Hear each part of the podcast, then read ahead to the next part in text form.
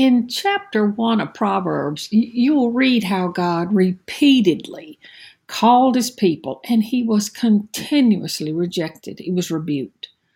And God even warned his people that, that, since they hated his wisdom and they didn't fear him, when they finally did call, he would not answer them.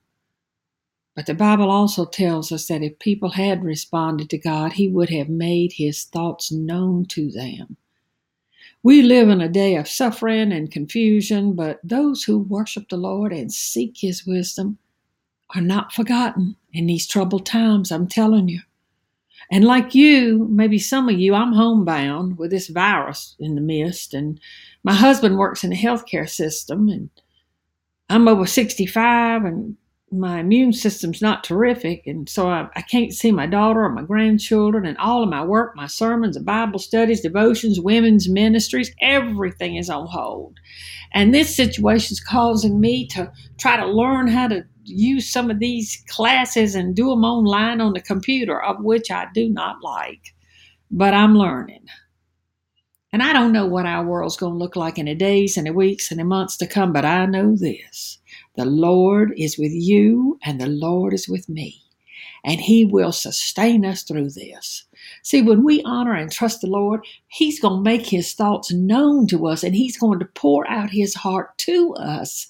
And if I contract the virus, I'm going to praise His holy name anyway, in good times and bad times. I praise His name. If He decides to take me home, I'm going to rejoice on the other side, because heaven is our long awaited home. And we do not fear death, for in death we live in Christ. And Jesus said in Matthew, Do not be afraid of those who kill the body, but cannot kill the soul. Rather be afraid of the one who can destroy both soul and body in hell. See what Satan sent up from the bowels of hell, God's turning to good. Never have I seen more public worshiping and prayer in my lifetime. The gospel is going out over the airways and reaching people who do not and have never attended church and sat under the word.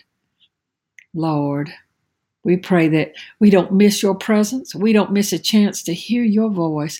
Don't let us live a single day that you don't reveal your thoughts to us. Lord, may we daily acknowledge and revere your sovereign power and presence in our life. May every day and all day and in all things, may we give you praise. Glory to God. Amen and amen.